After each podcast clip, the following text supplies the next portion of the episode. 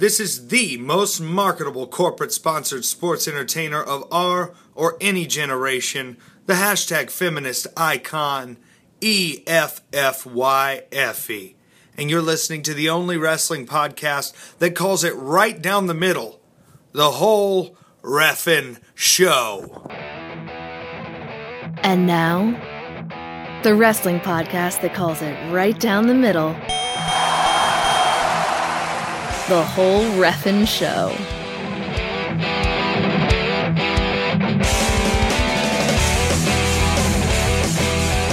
Hello, hello, hello, and welcome to episode 117 of the only wrestling podcast that calls it right down the middle. It's the whole reffin' show. And my name is Daryn Beasley. And my name is Perry Smith. And we are so stoked to have you join us here on the 117th episode of the whole reffin' show every time I do one of these intros and I say how many episodes it's been, it blows my mind. It absolutely does. And the number only gets bigger. And 117 is crazy to think about. But here we are. We are well into our third year of doing this podcast. 117 episodes, Perry. That's right, Daryn. You've uh, you've been around since the beginning, and so have you. And so so have I. Yeah, yeah. And that's what makes it so special. And dear listeners, how many of you have been around since the very beginning? I know, I know there's quite a few of you.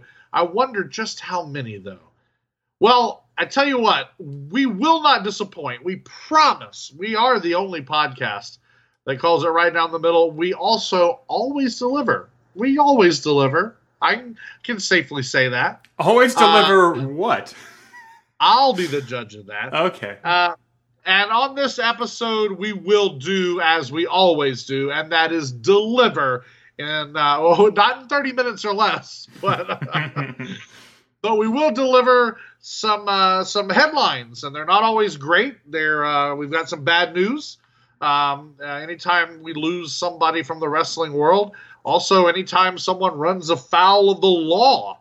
But nevertheless, we do call it right down the middle, so we present all the news, good, bad, sad, uh, indifferent, difficult, and, and it's wrestling, so a lot of the times it's unclear. But uh, we have a lot of headlines to talk about today. We also are going to talk about this weekend's Elimination Chamber pay per view, WWE's latest network special, big time extravaganza network offering.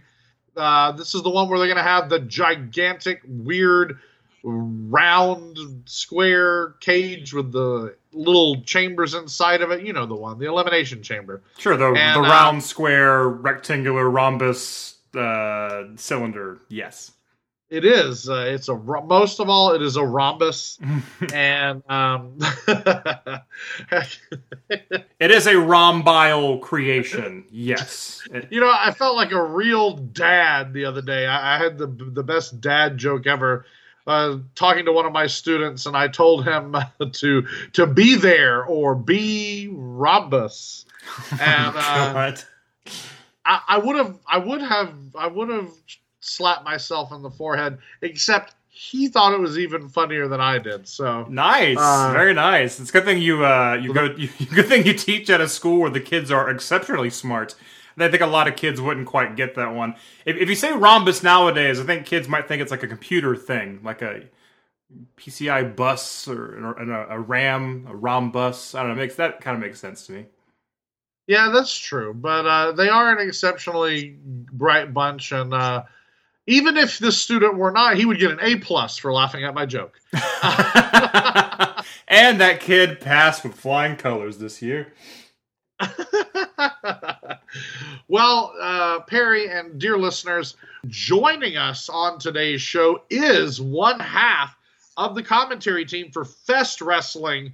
That's right, Maxx Gregg. And Maxx is going to join Perry and myself to discuss this weekend's Love is a Battlefield 3. This is the third time Fest Wrestling has brought us the Battle for the Love Cup Tag Team Tournament from Gainesville, Florida. It is the hottest independent wrestling around. It is the coolest show. and uh, you, you put punk rockers and pro wrestlers in a country western bar, and it it's guaranteed success, is what it is. It really is. For some reason, every time I, I think of Love as a Battlefield, I always think of the St. Augustine shows. Even though I wasn't at Love as a Battlefield 2, which was at St. Augustine, I was at 1, which was at 8 seconds, where it typically is. But for some reason, I hear that and I immediately think of that St. Augustine, like the dark, rainy St. Augustine show that I went to. I don't know, that's just me. Yeah, that was those were good shows. Those were really fun shows, minus the mist. I, I did really. That was a that was kind of a drag. I, I recall accidentally spilling my beer over an, uh, on an eight x ten of the Ducks, and I felt obligated to buy the eight x ten. And then it rained, ruining all the eight x tens. And and Coach Mikey was happy to point that out to me later, but he didn't give me a refund. Uh, hey, those dudes sling merch. You Oh. don't think they? Oh, yes, you're not they gonna do. get a ref, You're not gonna get a refund from those guys. that they deserve it. good guys, good guys, better salesmen. Yeah, I, there there are worse people to give your money to, believe me. So I, I have I had no problem buying the merch. You know, uh, when I think of Love as a Battlefield uh, from Fest Wrestling, I always think of the very end of the first one. At the end of that long tag team tournament, when the team called Twins, Brian Cage and Sami Callihan won the first ever uh, Love Cup for Fest Wrestling, and they began to play the song Love is a Battlefield. Uh, over the awards ceremony, as Tony Weinbender got in and gave them the trophy, and uh, they put on the silly heart glasses and had big love uh, cups, actually, love cups. Uh, imagine that. And that was uh, that's what I always think of is that song playing, those two dudes uh, celebrating their victory, and as usual, just one more in a long, long list of really fun memories from Fest Wrestling. And this Sunday will be no exception, and I can't wait to to sit down with Maxx and talk about it. Nor can I, Daryn. I know, I know, I know. Eh, But it's coming. It's coming soon. But before we can talk about the battle for the Love Cup, before we can have Maxx Gregg on the show, and before we get into breaking down that elimination chamber, first we got to talk about. Headlines. We always hate to start off an episode of the whole Reffin show with bad news, but uh, we we have no other choice, and unfortunately, we have to report on the passing of WWE Hall of Famer Pedro Morales.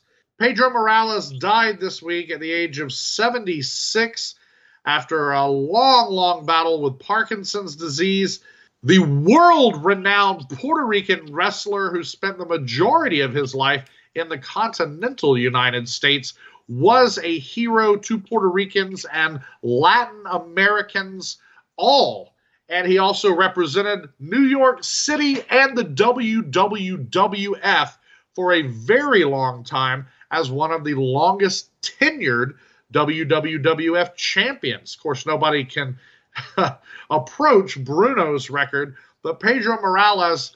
Uh, representing uh, an ethnicity at a specific time in a specific place uh, was a very, very big deal. Pedro Morales broke down a lot of barriers in doing that. He had a lengthy career beginning in 1959, and he actually stayed in the ring until 1987. Um, actually, returning to the WWF once Vince Jr. took over the company and knocked that extra W out of the name. And uh, under Vince Jr.'s guidance, and that is the Vince McMahon that you know and love, Or at least know. there you go. Uh, under his guidance, Pedro Morales would actually be one of the longest reigning intercontinental champions as well. Pedro Morales made quite an impact on the wrestling business. Uh, once he retired from the ring, he couldn't disappear completely from the wrestling spotlight, and he did spend some time in WCW, and that would be his final job, serving as a Spanish commentator for World Championship Wrestling.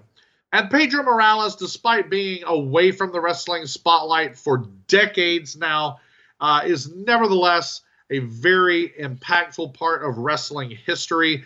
I know that the WWE is likely to celebrate him greatly. You know, he actually went into the Hall of Fame in 1995, and that was before the Hall of Fame looked anything like it does now. By going in in 1995, he is one of the very first entrants into the WWE Hall of Fame, which, of course, at the time would have still been the WWF Hall of Fame. And to go in that early means not only did he have a remarkable career, but he was also the kind of person that did not burn bridges or hold grudges. As we know, the McMahon family is famous for keeping people out of the Hall of Fame if they were either trouble in general or trouble to the McMahons. Pedro Morales, remarkably, neither of those things. So, obviously, a consummate professional, consummate businessman, and a man who uh, clearly knew which side his bread was buttered on and uh, had to make all kinds of uh, uh, speaking of bread, had to make all kinds of bread in his heyday. So it is unfortunate to report on his passing, but at the age of 76, he uh, he lived a long and successful life, and uh, he was a dear, dear favorite to many wrestling fans of multiple generations. That is accurate. Uh, not much to add to that, Daryn. Well said. Uh, Pedro Morales, one of the greats. Unfortunately, now one of the late greats. Uh, but I, I, will continue, just so you know, Daryn, I will continue using my Pedro Morales joke uh, because I have morals, Daryn. I have Pedro morals. That's one of my favorite jokes. it goes back a, a, very, very long way. I think you've been saying that joke to me for uh, nigh on 20 years. Yeah, probably. Uh, I knew what side of my bread was buttered on as well. So, uh, Godspeed, Pedro Morales, and uh, R.I.P. My friend. Thoughts with friends and family of uh, Pedro. And uh, from bad news to more bad news, Jimmy Uso uh, having a little bit of trouble with the law. Not the first time uh, we've uttered that on this very podcast, Daryn. You may recall back in 2011. Uh, Jimmy Uso had a DUI, and in 2013, uh, got in trouble for driving with a suspended license. But uh, uh, that that Usos, he, he's a bad boy. It's not just a gimmick, Daryn. Uh, he's he's down for that day one ish, apparently. Well, the the he's. I mean, the problem is that he keeps talking about lockdown. Dude's going to end up in lockdown, and it ain't going to be in the Uso penitentiary.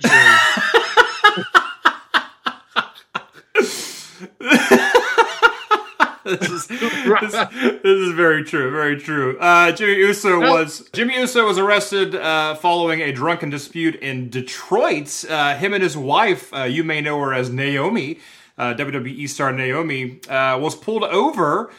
when Naomi, who was driving the car, was actually driving the wrong way down a one-way street, which just reading that makes me think of Naked Gun. Um, normally, you would not be going 65 down the wrong way of a one-way street. Um, so I, I, laugh at that. So the cop pulls him over, and uh, apparently the vehicle reeks, quote unquote, reeks of booze. Uh, so he asks Naomi to step out of the car. Uh, Jimmy Uso gets out of the car, even though he was asked to not get out of the car. Uh, not only that, to make matters worse, Jimmy Uso took his shirt off and, quote, squared up as if he wanted to fight. Uh, the uh, police officer actually drew his taser in self defense just in case.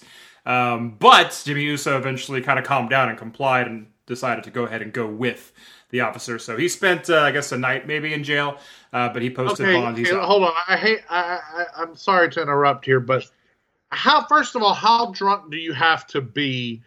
To take your shirt off and threaten to fist fight a police officer. Jimmy Uso drunk, okay. apparently. Yeah. Uh, and then, and then, like, okay, how extra drunk do you have to be to do that knowing that you are a celebrity? Now, I don't care if you are Academy Award winning actor. I don't care if you're the president of the United States or if, you know, you're a guy who's, you know, did a local lottery voiceover on the radio. Like, if you people know you, like, if people know you, you have, then you have a certain amount of celebrity. And I would say that the Usos, as WWE superstars, have a considerable amount of celebrity. Even if that cop doesn't know who he is, TMZ is dying to get their hands on this kind of stuff.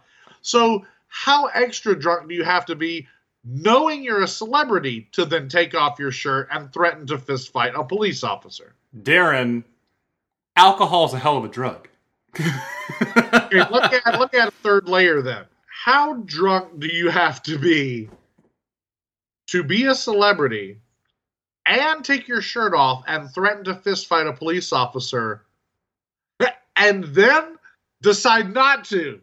Like once you've made the decision, if you're so drunk and so mad and so out of it that you made the decision, how in less than six hours did you sober up enough to go, nah, nah, I'm just kidding. Let, let's let's go to jail. Well, when the cop pulled a taser out, then it's kind of like, eh, I can see where this can go bad for me. Uh, or, you know, maybe if for some reason I persist after being tased, it might be a gun instead of a taser being pulled. I mean, and I'm, you know, the, the police officer had every right to, oh, there's a there's a fit dude who's very angry and very drunk, you know, who wants to beat the shit out of me. I'm gonna have to defend myself. So um, I'm not taking sides there. I think the officer did the right thing, but uh, Jimmy Uso. Uh, it, it's just not advised to uh, start fights with cops, and um, but like, like, like I said, he did calm down. Uh, I don't know how many drinks he had. That's that's not in the report, Daryn. But um, I guess things ended as well as they could be. Also, Naomi was obviously uh, maybe in, I, I, it doesn't say that she was, but maybe she was if she was driving the wrong way down a one way street, or maybe they do a lot of traveling. She didn't know the area, so I, I won't speculate. But uh, it went from it, it, did go from bad to worse. We can say that, but uh, luckily it stopped at he took his shirt off and and bowed up at the officer. Uh, so that, that that's a good thing. Wait, what's a good thing? It's a good thing that it, it that, yeah that, that it stopped. It didn't escalate into Jimmy Uso shot dead by cops because yeah, I mean I mean you know depending on how impaired well depending on how impaired your judgment is how many drinks you have like shit escalates you know whatever but uh, WWE did issue the shortest statement I've ever seen which basically reads you know uh, Jimmy Uso is responsible for his own personal life and actions more or less and it's kind of like, yeah, that's kind of all you need to say. Like, we didn't tell him to go do that. we, didn't, we didn't book him to go fight somebody, um, as we typically do. So anyway, uh, hopefully that's that that's the end of the Usos being in trouble because uh, it does tend to happen every now and again. It does. Unfortunately, uh, usually there's a line in the sand you don't want to cross if it keeps happening time and again to a single person. Um, and I hope for the Usos' sake, uh, because I know that the uh, his brother, his twin brother, was arrested not that long ago, right, uh, for a DUI. Absolutely, and they went into a tag team match with that DUI, and it's like, oh, they're definitely not winning because that whole thing. But they ended up winning the tag team belts. I, I do recall, but I do wonder. Speaking of people getting into trouble and uh, being on the bad side of the McMahons and getting uh, getting and paying the price for it. Dean Ambrose, Dean Ambrose, who we all know is on his way out of WWE.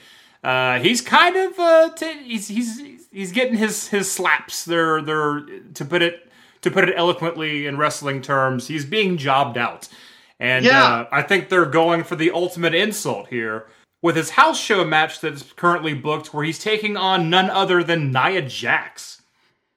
Yeah, what is the deal here? I, I've got a lot of questions about this, but like you just mentioned, I think that it's certain. My questions don't begin with this match, but my questions splinter into a thousand new questions with this match. WWE announced that at an upcoming live event, uh, aka house show, Dean Ambrose will be in a special attraction intergender match against Nia Jax. Now, as we reported on this show and is pretty well known everywhere, Dean Ambrose has stated he will not be re-signing with WWE. Now, you and I both already talked about how it's weird that WWE has talked about it as much as they have. Typically, that absolutely does not happen because one, WWE doesn't want anything appearing to possibly be negative, which someone announcing they're not going to resign immediately begins speculation, and most speculation would shine negatively on WWE. Number two, you don't want to up this person's uh, value by spotlighting them, by making sure, in case anybody didn't know, hey, this person's about to be a free agent. Right. Well, you don't book someone to win the, the heavyweight championship when you know they're leaving the company. Hence, Dean Ambrose's very, very short Intercontinental Championship run after he defeated Seth Rollins. Well, exactly. And, and, and all of that kind of combines to really confuse me. Uh, if you're going to go ahead and do all that, if you're WWE, just take him off of TV. Meanwhile, the stories that are, are brewing, like, first of all, yeah, they may be putting Dean Ambrose versus Nia Jax uh, to humiliate him in some sort of way, but remember, wrestling is predetermined and it's just a house show, so really it's not on national TV. It's not on the network. It's not going to be filmed. So nobody's really going to remember it. And it's not like Nia Jax has ill will toward Dean Ambrose. It's not like she's going to go out there and like humiliate him. So if this is all a sh- complete shoot, he could just not do it or right? just or just lay down in the ring if he wanted to. I mean, and that's what you said uh, just now about Nia Jax having no ill will toward Dean Ambrose. I'm sure the feeling's mutual. So if if WWE is pushing Nia in this way, where they're even talking about putting her on the men's roster, um, then Dean Ambrose isn't gonna. You know, he's not to be the guy that's like, no, fuck that, that's stupid. He'll be like, okay, I'll, I'll help you out, you know, on my way out. And like you said, Daryn, wrestling is fake Someone tell Vince McMahon that. It doesn't matter who loses to who, that they were told to lose to whoever. Um, but no, I mean, McMahon, you know him, he's going to hold a grudge. You mentioned that. We talked about the Hall of Fame uh, people being kept out. I mean, and that's accurate. But I mean, he'll he'll quote unquote job Ambrose out to everyone. He is a former WWE heavyweight champion. Um, so it's it's and I'm not even against people who are leaving, making everyone look good on their way out. That's totally fine. But it seems like Vince McMahon is making it a point in this case to really get Dean Ambrose and try to take away his credibility. So it doesn't matter where he ends up. To me, that, that, that that's the worst part about this is McMahon is like trying his best to like, how do we make him look stupid? We'll make him pee himself. Oh no no, uh, old Drake Maverick's already done that. Well, and and I would agree that that would be the worst part. Um, but are they trying for a worst part? Are they trying to embarrass him, ruin him, lower his resale value? what are they doing? Because at the same time as all of this stuff is being reported, the same time there are reports coming out that uh, because of what Ambrose said to Seth Rollins, sort of uh, on, on Raw this week, where he sort of uh, I guess, buried the hatchet after this long feud ever since Ambrose left the Shield in its most recent iteration. Ambrose tells Rollins on Raw, slay the beast. As in, like, all right, let's let bygones be bygones. We're never going to be best friends again, but hey, Seth, for what it's worth, I'm out of here. Slay the beast. Be Brock Lesnar, blah, blah, blah, common enemy, blah, blah, blah. But now the speculation has begun if Roman Reigns is healthy enough to shoot a movie, he's healthy enough to make a one off appearance. You know, maybe he doesn't need to go back on the road as a wrestler, but they're saying in a one off Roman Reigns appearance and in Dean Ambrose final appearance, that Reigns and Ambrose will come help Rollins beat Brock Lesnar at WrestleMania in one curtain call for the Shield before Reigns goes back into treatment for leukemia and Ambrose goes wherever he, he's going into the sunset or to uh, AEW. But uh, so there's that. So why are you going to humiliate Ambrose? And then, regardless of if it works or not, you're going to give him a moment in the sun there, right at the very end.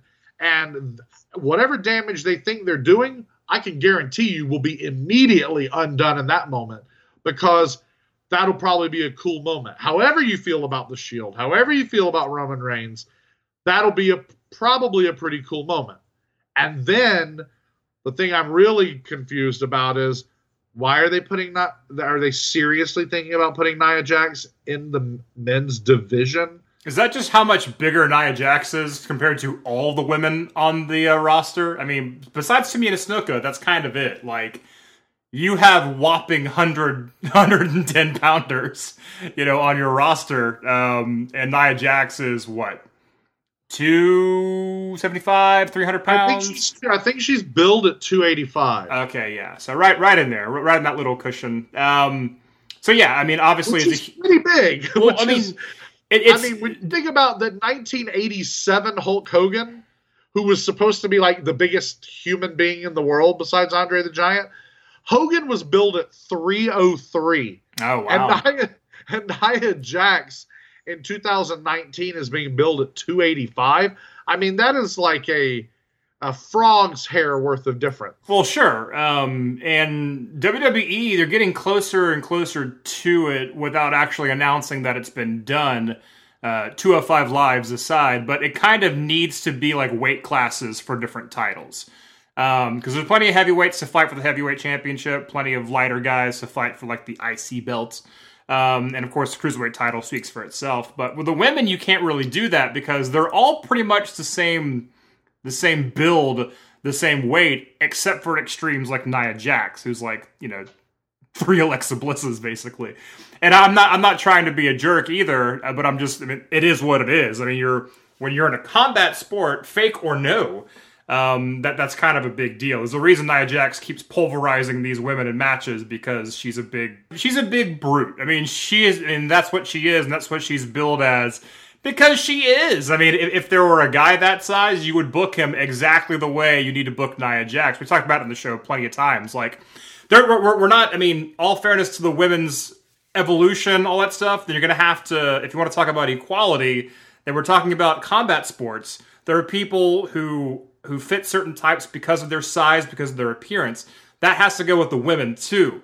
All right, Nia Jax, like I said, is is twice the size of any other woman on that roster. Again, not counting Tamina Snuka. So you have to book her that way. You have to use her her her size to her advantage because that's what you do. That's why she can thrive in something like the world of wrestling because she is a big woman who's got some athleticism to her. Right. And there's two ways to look at that. One, if you just continue the way wrestling has always kind of been and you don't give much credence to weight divisions, then who cares? You you simply play up her big size and her advantage. Or you kind of do with her like they did with Andre. Make her be unbeatable, but just not care about the championship. Make her that special attraction, and she exists sort of parallel to the championship. And you don't have to state that outright, you just do it. You know, the problem is that everybody is focused. I don't know, it's so strange. The cycle that we're in right now where people actually are concerned about the belts. Like, you know, I used to want that. I, I used to want more of that because I always said hashtag if wrestling were real.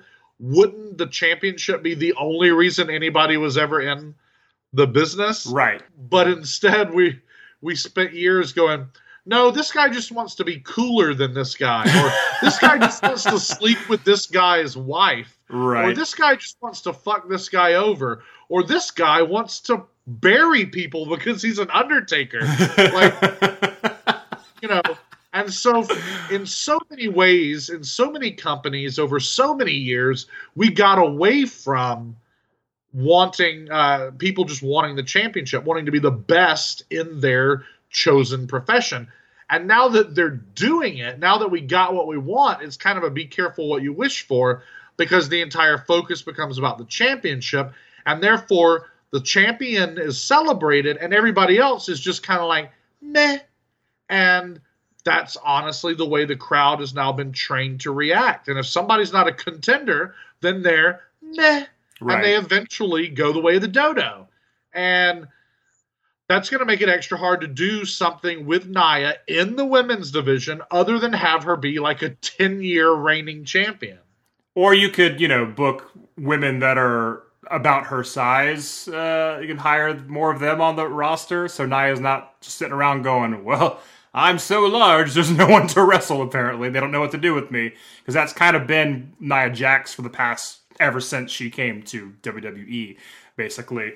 Um, so I mean, there's other there's other bigger women out there that could easily you know jump in there and be credible threats to Nia Jax. But as it is, if you put her in the ring with anyone, it's kind of like how could anyone beat her if wrestling were real, which it isn't. Um, so that's weird. So I don't know what's going on with Nia Jax. We'll have to wait and see. Dean Ambrose, it's also a mystery, much like Evolution, Daryn. Um, Evolution's a mystery. Um, so Thanks, Dean Ambrose fighting uh, Nia Jax or fighting women might become a common thing for Dean Ambrose in the future anyway, because if he does leave, a lot of people think he might be going toward AEW, All Elite Wrestling. Someone did sign recently to AEW. We have to mention this, folks. It's a big headline. No one saw this coming. Daryn Beasley, Kenny Omega has signed with All Elite Wrestling. Do what now? Kenny Omega. Everyone thought for sure, hey, he won't he won't go with his best friends into this new exciting wrestling endeavor. He'll probably go to WWE. Uh, no, you were wrong. You mean the member of the elite is going to all elite wrestling? It surprised me too when I read that. Uh, Like hell, you say. So yeah, Kenny Omega signed with uh, AEW. Worth mentioning because it did happen and it's a big deal because it's official, but hardly a headline. But I think more of the headline there for AEW is uh, All In 2 has officially sold out in record timing. And by sold out, we mean all the tickets went to StubHub and they're over $1,000. Um, but congratulations to them for that happening. It's nice because AEW already looked promising, but now even more so, it's looking financially promising, which is good because them cons have a lot invested in this whole wrestling endeavor, Daryn. yeah, and we don't mean we don't mean cons C O N S. We mean cons K H A N S. Right. And we don't mean Shao Kahn uh, from Mortal Kombat. no, we don't. And uh, uh, although now I can see in the future, I can see if AEW really takes off, somebody making a meme of Vince McMahon yelling, and it's uh, Captain Kirk's voice screaming, "Khan!" well, I mean, Khan is becoming his his new Ted Turner. I mean, that is happening. We talked about we we talked about the parallels that are drawn, the similarities between AEW and WCW. Uh, you know, millionaires getting into the wrestling business, a Rhodes kind of like uh, in in the the higher up position. Um, it's it's you know history repeating itself. But we don't want to get into that. Are you so excited about AEW, Daryn? Am I still excited about AEW? Sure. Of course I am. I'm if, if anything, I'm more excited than ever. I was so excited that I actually listened to the most recent episode of Chris Jericho's podcast because he was interviewing Tony Khan. And you know who doesn't listen to the person that he's interviewing? Chris Jericho. I'm not going to give you a chance to answer that because all right, I think we I, I I don't think I know we have always found a point of pride in letting our uh, interviewees talk and listening to them and responding to them like having a conversation because that's what good conversations are. Yeah, yeah, yeah. No, no, it's, it's good conversation, very good conversation, Daryn. But uh, you're looking looking at you through the, the computer here on Skype. I can see that your beard needs a little bit of trimming. So you know what? I want you to go down to Dollar Shave Club, Daryn. That's right, Dollar Shave Club. Go to the Dollar Shave Club app and download the app. And uh, if, if you type in whole ref and show, the whole ref and show uh, wrestling podcast, you get ten percent off. That's right, ten percent off, baby. Ten percent off for the whole ref and show. That's the Dollar Shave Club. I use it every now. I'm using it right now. I'm shaving right now, and uh, it's great and we're talking about wrestling and uh i always Yeah. like jericho's forced commercials he, he tries so hard to make them natural and they're so obviously not natural but uh, hey he's making I- money I off his de- podcast I, I, I definitely need to uh, add a disclaimer there that if you type in the whole ref and show uh, as the promo code on Dollar Shave it will not give you 10% off, dear listeners. You'll have to pay ten percent more, as a matter of fact. So do not type that in. Uh, it's it's just save your money and don't type that in. Um, But I- you know, I and I'm not just putting us over. I think you will. I think you're probably thinking what I'm thinking right now, which is Renee Young. Renee Young is one of the best interviewers in wrestling history, maybe in the history of interviews. I have. I mean, this woman. I know she had uh, like a, a, a news background, like a like a television news background. But Renee Young's interview style is seamless. It is effortless, and that woman thinks fast on her feet. That's why she was a natural to become a, a commentator as well. But as an interviewer, man, nobody compares to Renee Young, uh, except maybe Perry Smith and Daryn Beasley. well, of course. But I'm saying I've heard a lot of podcasts on a lot of different topics, and I've heard a million interviews in my lifetime. Chris Jericho, I I can't believe I just I don't understand. He just doesn't let people talk, and then he doesn't listen to their answers. Tony, he must have asked Tony Khan how he got the idea to do AEW like 20 times, and like about halfway through, Tony Khan just begins to be like, Well, as I've said before, I've been interested in this my whole life. And Chris Jericho's like, So you so you got interested last week? And he's like, No, I've been interested my whole life. So anyway, well, Jericho, Jer- Jericho, Jericho's getting old brain, Daryn, uh, and he's fallen on his head quite a bit. So th- that's what happens. So well, I'm not, you know, I'm taking nothing away from the career of Chris Jericho, and I still like to watch him wrestle. I enjoyed his New Japan work, and I'm looking forward to his AEW work. Just saying, not a great interviewer, but um, not everybody can be as good as us. Not everybody can be as good as Renee Young. or as humble as Uh, us.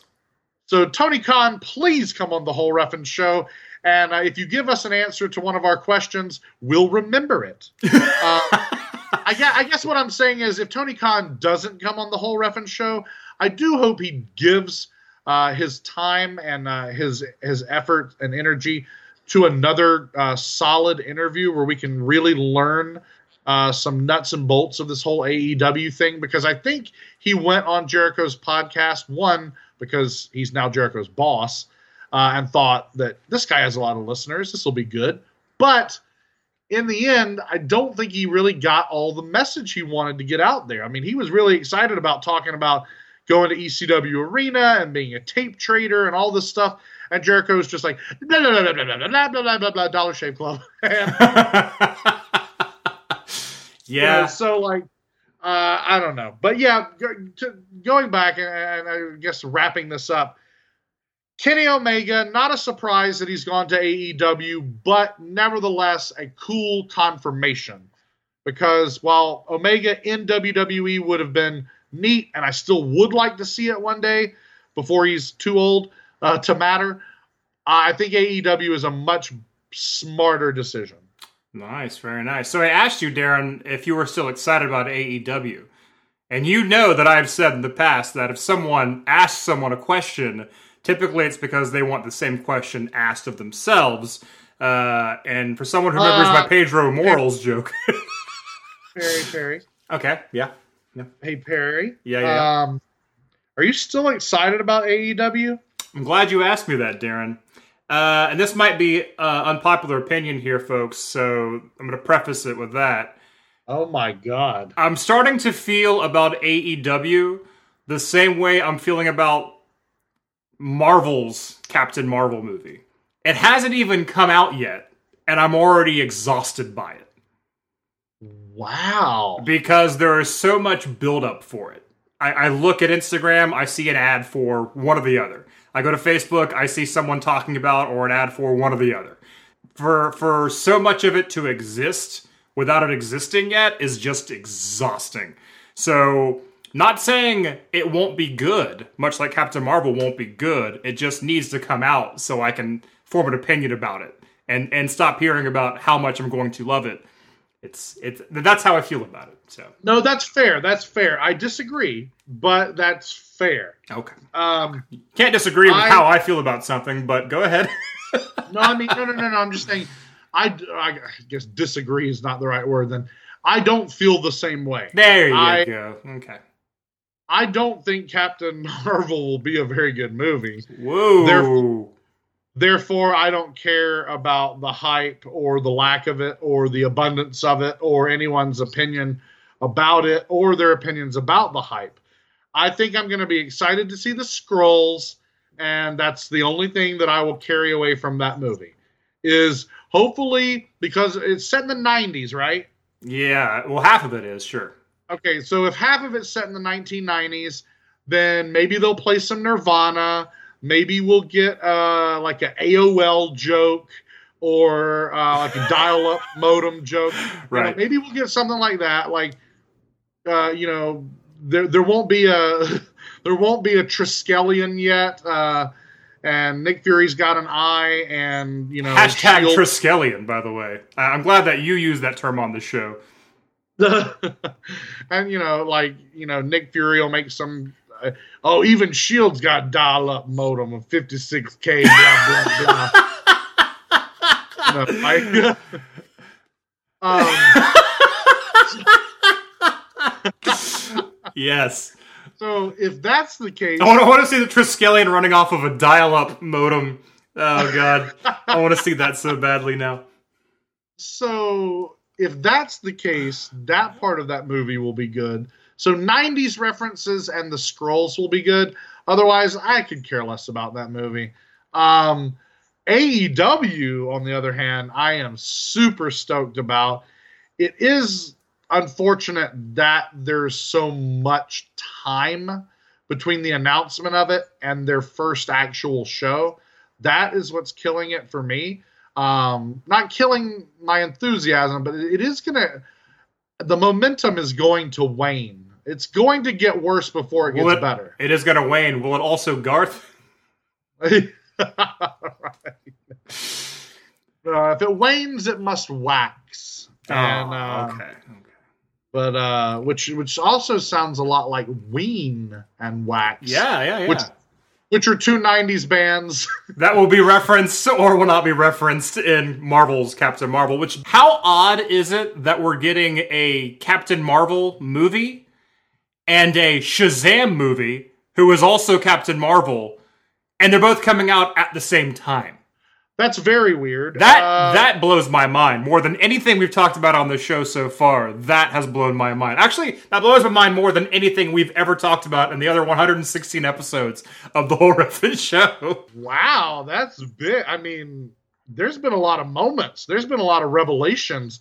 There's been some hashtag real ass shit said on this show by us and our guests. It's true. And that's the most amazing thing. That's the most mind blowing thing. I don't make to the rules, Daryn. Well, I mean, I, I guess I make some, but I don't make all the rules. Now, I will say though that that that weird Captain Marvel Shazam occurrence. If you had told me back in the sixth grade, back when I got Wizard magazine, like issues five through twelve, and I'm looking at like wish lists of casting for mo- comic book movies that will never be made. If you had told me that they would make so many comic book movies that they'd eventually get around to making a Carol Danvers uh, and a Billy Batson movie, I would say, what dimension are you from? and why, why are you came? And why are you came? Exactly. Yes, yes, yes. Exactly. And uh, I, I will say this I, I bet the Captain Marvel movie, if it has 90s references and scrolls, and that's it, and everything else is bad, it will still be better than that Shazam movie because, other than the Shazam costume, I think every single choice they've made for that movie is the wrong choice. Wow, wow. That's, it's more of like Big meets Shazam kind of a deal. It's. It's garbage, is what it is. Whoa, whoa, easy, easy That- killer. there's one there's one way to tell the Shazam story and only one way, and it was the Kingdom Come way. yeah, I understand that things have silly beginnings, cartoonish beginnings, Fawcett comics, what have you. Uh, to to take that and run to the the bad end of that logical spectrum, that's the wrong conclusion. They drew the wrong conclusion. Big surprise! It's DC comic book movies. Wait, is this a wrestling podcast anymore? Uh, I think our fans are wondering the same thing, Daryn. suffice it to say, I will not be seeing the Shazam movie because it's gonna suck. Wow. Well, I will reserve judgment until it comes out. Uh, doesn't mean I'm going to go watch it, but I won't say it's awful until I see it. Uh, and I feel that same way about AEW, though it feels like we have to wait a very long time for that next AEW show. By that I mean the first AEW show. Uh, speaking of waiting long times to watch cool indie feds wrestling, Fest Wrestling is back, Daryn. They are back this weekend for Love is a Battlefield 3, the third outing for Fest Wrestling's Love Cup Battle Royal. And by that I mean tag team tournament. um, it is it is a tag team tournament for that coveted Love Cup. And uh, it's always fun to see those happen. It's always really cool to see what tag teams are involved in the tournament. But you know what? Let's get into it, you and I, but let's bring someone with us. Let's bring our good buddy Maxx Gregg in to talk about Fest Wrestling. Ladies and gentlemen, boys and girls, hashtag dear listeners, all. This is my favorite part of the whole Refin show. And it's when we get to talk about one of our favorite organizations in all of professional wrestling, that favorite indie wrestling fed of ours, Fest Wrestling, out of Gainesville, Florida, at the 8 Second Saloon on February the 17th, 2019. This Sunday, Love is a Battlefield 3, and we're going to talk all about it. We've got to at least lay out the brackets for this tag team tournament, and it's not just me talking about it. It's not just Perry Smith talking about it. No, we are joined by one half of the best announced team in all of professional wrestling, Fest Wrestling's own Maxx Gregg. Welcome, Maxx. Uh, hey guys, thanks for having me on. It's a pleasure to be back. Absolutely. It's our pleasure indeed to have you back on the show. And I'm just going to say this, guys. It's been too long since a Fest Wrestling show. I agree. I am uh, eager to get back down in that Florida sun and warm up with some uh, fest wrestling. Be good to see some familiar faces, including you. Yeah, absolutely. Maxx, you're still in Pittsburgh, right? I sure am. Okay, I know that you uh, said that you've got a bunch of different things going on, and I just didn't know if that involved moving or relocating. So, uh, no, that's very cool. So, for all of those listening, we are coming to you from Pittsburgh, Los Angeles, and the dirty South, Valdosta, Georgia. And uh, and yet Gainesville, Florida, is where we are all turning our our, our eyes this weekend. That's right. Hopefully, a little bit more warm in the south than it is right now in uh, Los Angeles. It's actually been raining quite a bit here in uh, La La Land, though. I, I can't complain about cold weather. I- I'm sure. I'm sure. I'm sure Philadelphia's got some some cold weather going on right now. Is that true, Maxx? Uh, who gives a shit about Philadelphia? But Pittsburgh's pretty cold and rainy. yeah, I was like, wait a minute, that's not right. Uh, oh yeah. Yeah. how how are things in uh, old Pittsburgh, Pennsylvania? I should learn my Uh, I should learn my states uh, a little bit better. Um, it it was really cold. It finally like warmed up, and now it's just been like cold and rainy. But you know, pretty terrible. But you know, it makes us stronger people, or that's what we tell ourselves. Well, that's why they call it the Pittsburgh plunge because how cold it is. Yeah, for sure. The whole fucking country is rainy. What's what? What's what is that? Is it El Nino? I'll take it over snow. Maybe it's El Chapo. Yeah, it's probably it is probably El Chapo. so hopefully uh, things warm in the uh, south this Sunday for Fest Wrestling's Love is a Battlefield 3. It's the third time around. It's the third time a whole bunch of tag teams battled for that coveted Love Cup. The only thing almost as coveted as those Fest Wrestling tag team belts. In fact, the Love Cup has existed longer than those Fest Wrestling tag team belts. In the past, the winners of the Love Cup tag team tournament have included Twins, the team of Brian Cage and Sami Callihan, as well as the Gymnasty Boys of last year's uh, Love is a Battlefield. This year, who knows? A lot of uh, very familiar Fest tag teams coming back for this uh, third annual Love Cup battle, but uh, some new ones as well. Let's uh, let's get into this. Let's let's talk about uh, the tag teams involved. The first one we're talking about, though, no strangers to Fest Wrestling. we just mentioned them actually. Last year's winners, the Gymnasty Boys, taking on High Profile. Yeah, Gymnasty boys are actually just coming off a loss against the team Grit. So, uh, yeah, last year they won the whole thing and were the first ever tag champs. But this year there's already a team that has a recent win over them, so they have uh, some redemption to get through this tournament. Uh, they going against high profile, who we haven't seen in a while, and I know Shay Shay was injured, so it'll be interesting to see if he's back at 100%. Yeah, it should be a great high flying match. No doubt about that. Uh, clear, clearly, folks, as we mentioned before, we are broadcasting from three different areas in the continent here, so it might sound a little shady at, at points. I'm to go ahead and put that out there right now. Uh, so you sound like a robot, Maxx, but I, I totally understand what you're saying. Um, high profile if if they compete hopefully they will be competing. Uh, like you said though Shea might not be at 100% but i don't think he's going to miss an opportunity like this to win the love cup. Uh, but when it comes to these two teams it's hard to beat the gymnasties what do you think daryn? Uh, i would think that i mean i'm going to put my money on the gymnasties probably maybe for the whole thing. I, I, mean that may be a risky bet but uh, so i'm not going to pick it yet but uh, I definitely think that the Nasties can take out high profile. Um, just that I think the the the fest edge alone. Gymnasties are one of those that really embody fest, and uh, you put them in that atmosphere, and they really shine.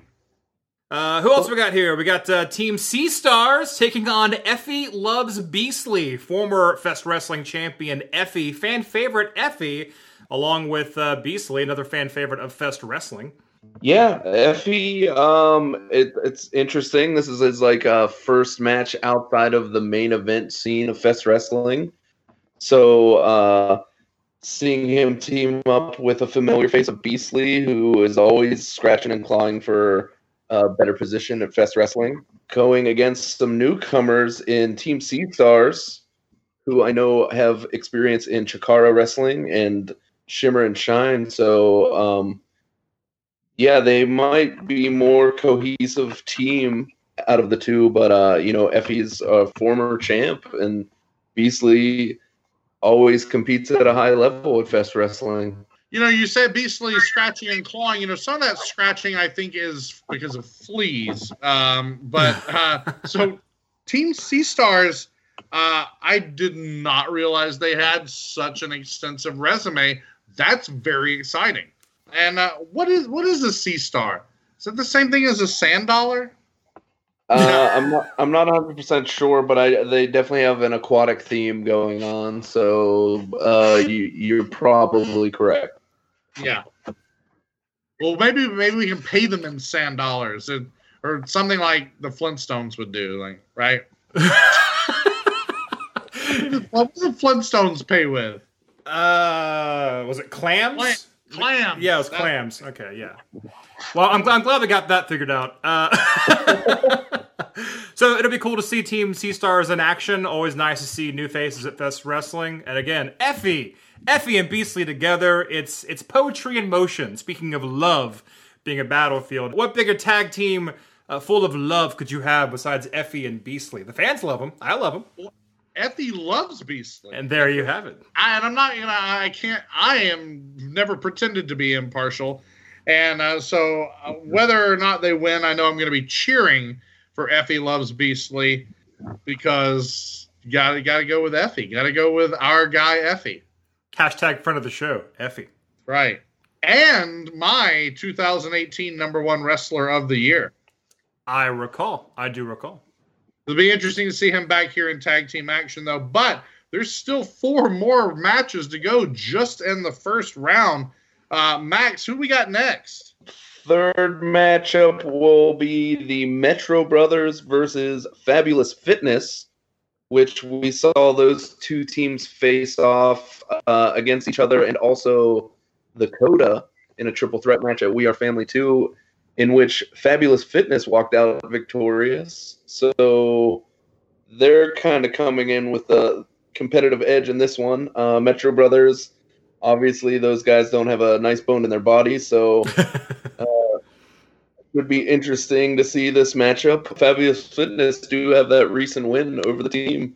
This is true. Uh, you, you won't find a more no frills tag team than the Metro Brothers. They're all about they're all about some some hashtag S.E. Hinton shit, showing up like the outsiders. and I don't mean Hall and Nash, by the way. Um, they're they're dressed up like greasers, basically. Just again, no nonsense guys taking on fabulous fitness. And they've got the the workout spirit. They've got the Twinkies. Uh, it's it's they're very gimmicked. I, I will definitely say. So I'm interested in just seeing these two duke it out. Yeah, and technically, Fabulous Fitness, although only one match, undefeated in Fest Wrestling. Oh, definitely. For how long though? For how long will this streak go? Well, you know, it could go from one and zero to I guess they could be four and zero by the time this night ends. Yeah, and uh, whoever wins the tournament gets a shot at the belt, so they could go five and zero and have some new championships around their waist. That's, very true. That's straight Goldberg action right there. So, uh, you know, and when I think of fabulous fitness, I think of Goldberg. I think of Twinkies, but I, I often think of Twinkies. Uh, well, we'll see what happens there. Uh, moving on, Southside Films. Southside Films taking on GRIT. That spells grit, and I would not want to be Southside Films because grit terrifies me. We saw movie maker Mike from uh, Southside Films in the PBR Battleman uh, Battle Royal at We Are Family, but uh, they're going against Grit, who were just two big mean dudes, and they uh, they defeated Gymnasty Boys at our last show, so they're coming in just. I mean, they've had three matches in Fest Wrestling. Two of them were multi-man matches, and they lost. They weren't part of the decisions. First time we saw them in singles action, they defeat the first ever Fest champs. Just, I think these guys are going to plow through this tournament. Um, it's going to be uh, like a destruction site on Sunday. Absolutely. I think Grit is kind of the team to have your eyes on because they might just come through like a wrecking ball, Miley Cyrus style. I can't believe I said that. um, but uh, they've showed their dominance in the past. How, how did you make a Miley Cyrus reference and I did? I guess I'm, I've been spending too much time with you, Daryn. We should probably not podcast for a while.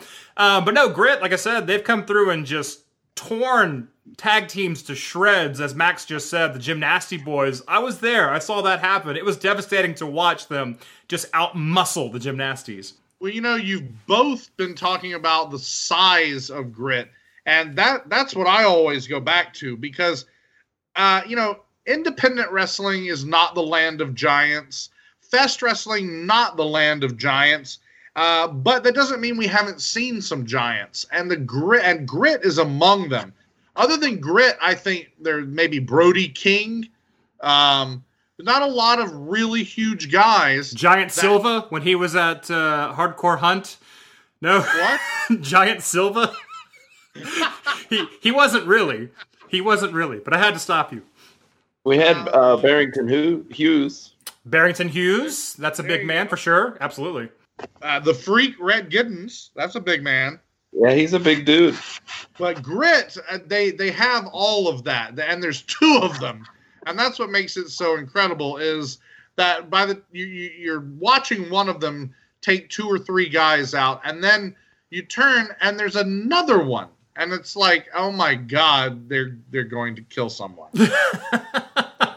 And then you have Tommy Thomas, who you uh, you always got to keep an eye on him because he's not afraid to get involved. Exactly. That's what. I, yeah, for sure. Yeah, you you're looking back and forth between the two giants, and the one you really should be watching is to, the Tommy Thomas because that is one underhanded fellow right there.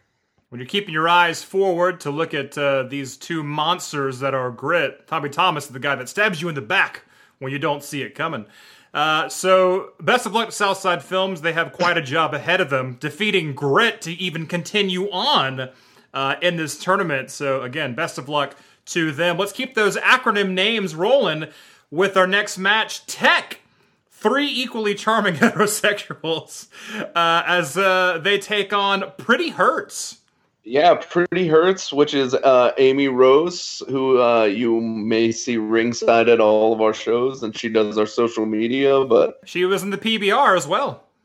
she, yeah, she was also in the Battle Royal, so uh, it'll be cool to see her get um, a full matchup in Fest Wrestling. But uh, they're going against Tech, who is uh, definitely one of our most um, what's the word I'm looking for? Oh, there's a lot of words you can use to describe Tech, Maxx. they're they're definitely uh they're they're a tag team. No, I'm just kidding. um, Wow. They're they're one of the most recognizable tag teams from Fest. yeah, they, They've been around the whole time. they sure have. And uh, correct me if I'm wrong, they won the Festy for Tag Team of the Year last year. Yeah, I don't really know how they did that. I'm pretty sure they they probably rigged the voting. Uh, I know that happens in Florida every once in a while. Oh, non-topical, sort of topical. But uh, yeah, we'll see um, how they do against all these tag teams in this tournament. But they technically are the tag team of the year.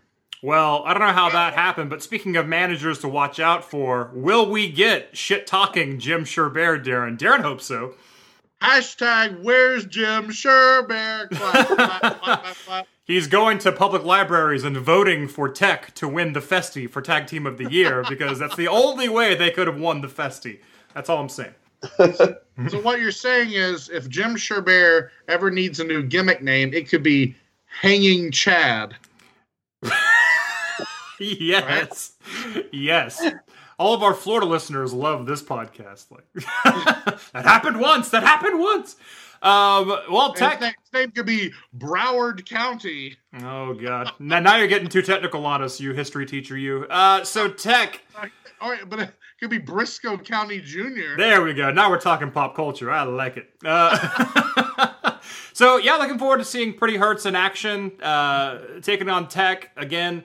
Tech, uh, as Maxx so eloquently said, they, they're a tag team, uh, and they have been around uh, quite a bit in the world of Fest wrestling. So they're going to do what they can to to work their way through this tournament and get to that Love Cup, uh, which takes us into the final teams involved. The Coda.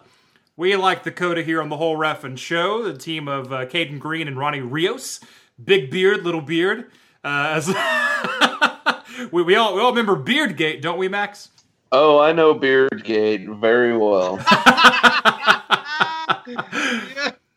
Well, the, Bigger beard, bigger beard. I love it. oh man, uh, if you want that story, folks, check out our uh, Live at the Fest two, uh, which we recorded uh, a couple months ago. Uh, it's, it's it's a lot of fun. Uh, but the Coda again taking on the Carnies. Talk about tricks. Talk about doing all it takes to win. The Carnies. You can't trust them as far as you can gorilla press slam them, which is not very far. Right. Yeah. Uh, the Carnies and the Coda is an interesting one. The Coda, like like you said, I like those guys. They're like a nice young tag team. Seems like they have a bright future ahead of them. Uh, the Carnies haven't seen much success in Fest Wrestling, but I've seen a lot of success outside of Fest Wrestling on the independent scene. So I think this is a good chance for them to finally like brand their name in the Fest Wrestling tag team scene with this tournament coming up, and I think they're going to do very well. Yeah, I think you may be right, because I mean, hashtag what's a carny got to do to get a win in Fest Wrestling? I guess we'll find out, huh? That's a long hashtag, but it's it's there. if, if you click on it, you'll see plenty of uh, things that come up when you uh, type that in. Uh, you won't. Uh, that's, so about, that's about as long a hashtag as a Zack Sabre Jr. finisher's name. this is true. Uh, well, speaking of hashtags, hashtag demon shit, hashtag everything is demon shit. Um, the Coda, they're they're young and they're hungry, baby. I, I think they, They're young, they're hungry. easy, easy killer. Uh, we're talking about wrestling here. Uh, but, so I, I, I think they have a, a strong chance at uh, not only beating the Carnies, but uh, potentially taking that Love Cup. They definitely, they definitely want to make their their impression, the big move on Fest Wrestling, and what better way than to be the winners of Love Cup? And like Maxx said earlier, you win the Love Cup, you don't just get that giant, gaudy thing that actual Love Cup, the physical Love Cup, but you get a chance at the Fest Wrestling Tag Team Championship belts, which, by the way, I've noticed the Fest Wrestling Tag Team Champions are not on the show. Surprised they're not going to be there to watch to see who wins, to see who their opponents might be. They'll find out on Twitter, like the other folks who are not going to the show. Well, if you're not going to the show, I feel sorry for you. Whether you're a wrestler or a fan, if you're not at the show, then uh, you need to get your ass to Gainesville. How many times have we said that Hogtown is where it's at at least six times a year? Or at least get your ass on Pivot Share for four ninety nine a month. Nice Yeah, pivot share you got plug. Nice. No excuses. No excuses when there's pivot share. So uh predictions, who do you guys think's gonna win this thing? Ooh, man. I mean, there are lots of tag teams involved. Obviously, it's a tag team uh, tournament here, but I mean, there are people who are just kind of put together. Uh, typically, I don't like when just two singles competitors are put together in a tag team situation, but Effie and Beasley have done it many times before, and they've been successful many times before as well. So I'm kind of looking at them, but there's the tried and true of the Gymnasty Boys, but you have the raw power of grit. It's hard to say. I don't want to make a prediction at this point. I, it's really hard to to pick. I mean, I I kind of came out of the gate strong, and when talking about the very first match, I went with the Gymnasty Boys to win the whole thing. Uh, but that you know that changed as soon as I realized that Effie was in this tournament, and uh, and then of course I wanted Effie loves Beasley to win, and uh, then I started thinking, well, it's got to be Grit. They are powerhouses. Is this Tech's moment to actually shine? or will they just continue to kind of uh, flit about the place? Uh, I really don't know. I think, honestly, Dakota, like, and the Carnies are both dark horses in this tournament. I, they're both kind of dark horse tag teams in general. To me, both of these guys kind of, both of these sets of guys, both these tag teams feel like the dark side of the moon, like the the underbelly uh, of society. Both of these teams are kind of spooky, and and and so I think they might get overlooked here. So I'm thinking Grit or the winner of the Coda Carnies match might may take the whole thing. You know what? I'm gonna go with Grit. I gotta go with Grit. Ooh, Maxx, what do you think? Um, it, it, just like you, it's it's definitely not an easy decision. Um, I could easily see that uh, that fabulous fitness streak kicking in, uh, Four and oh. but I'm gonna go with the team of Effie loves Beasley. Oh.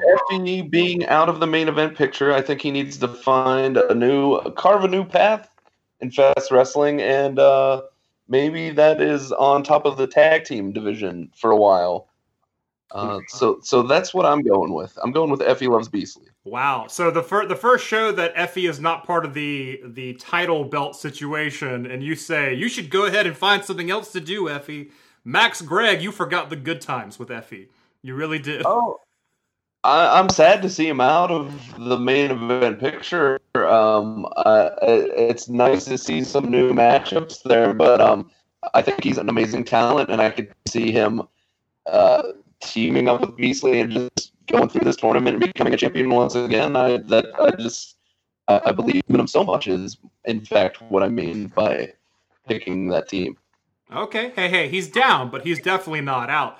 Um, so, well, best of luck to Effie and Beasley. Effie loves Beasley, I should say. And in fact, good luck to all these teams. I guess made the best tag team win, or the most cheatingest tag team win. Uh, it Are is. you trying to get out? Are you trying to get out of this without picking a team? Oh man, you got me there. Uh, I'm gonna go with. Uh, uh, I'm gonna have to go with grit. I'm gonna have to back up Daryn's play and go with grit because it's just I've seen what these two individuals can do, and it's it's a scary thing. But I, I do agree with Daryn as well. The dark horse of the Coda is also something to be thinking about as well. And I'm to agree with you too, Maxx. I mean, Effie loves Beasley. I mean, I, have seen them persevere, whether on their own or together. So hopefully they can get through it. Uh, a little weird to not see Awaken involved in this tag team tournament. And again, it's just weird to hear tag team and the Ugly Ducklings are not involved at all. Um, that's really weird. But I guess they can't win a chance to fight themselves at the next next show. So I guess that kind of makes sense. Yeah, there's just uh, too many matches for one show. Eleven matches is what we're going to see on Sunday. That's right. A lot of tag team action, but it's not all tag team action now, is it? The Fest Wrestling Championship is up for grabs. The defending champion, Saeed Al Sabah. Huge upset the last Fest Wrestling show. Pickle and the Tree 3. Uh, defeating uh, the former champion Jason Cade. Jason Cade, not too pleased about that. Who would be? Uh, Saeed Al Sabah, this is actually mentioned recently. This was announced recently, I should say. Taking on Diamante. This is going to be a match to watch, my friends.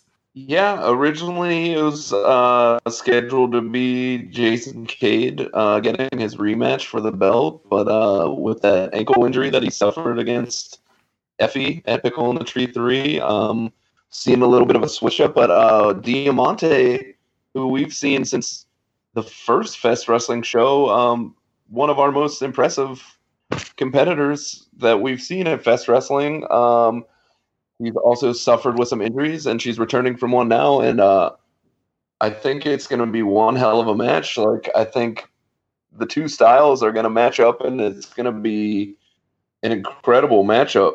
I completely agree. I think as a one-on-one match, it's already interesting because of the styles, because of the heat, because of the hatred, because of the atmosphere. Saeed really wants to make a splash, I know, as the Fest Wrestling champion. He's gotten to do so outside of Gainesville, Florida. Now I know he wants to do it in eight seconds in Hogtown in front of the Fest family, the Fest faithful.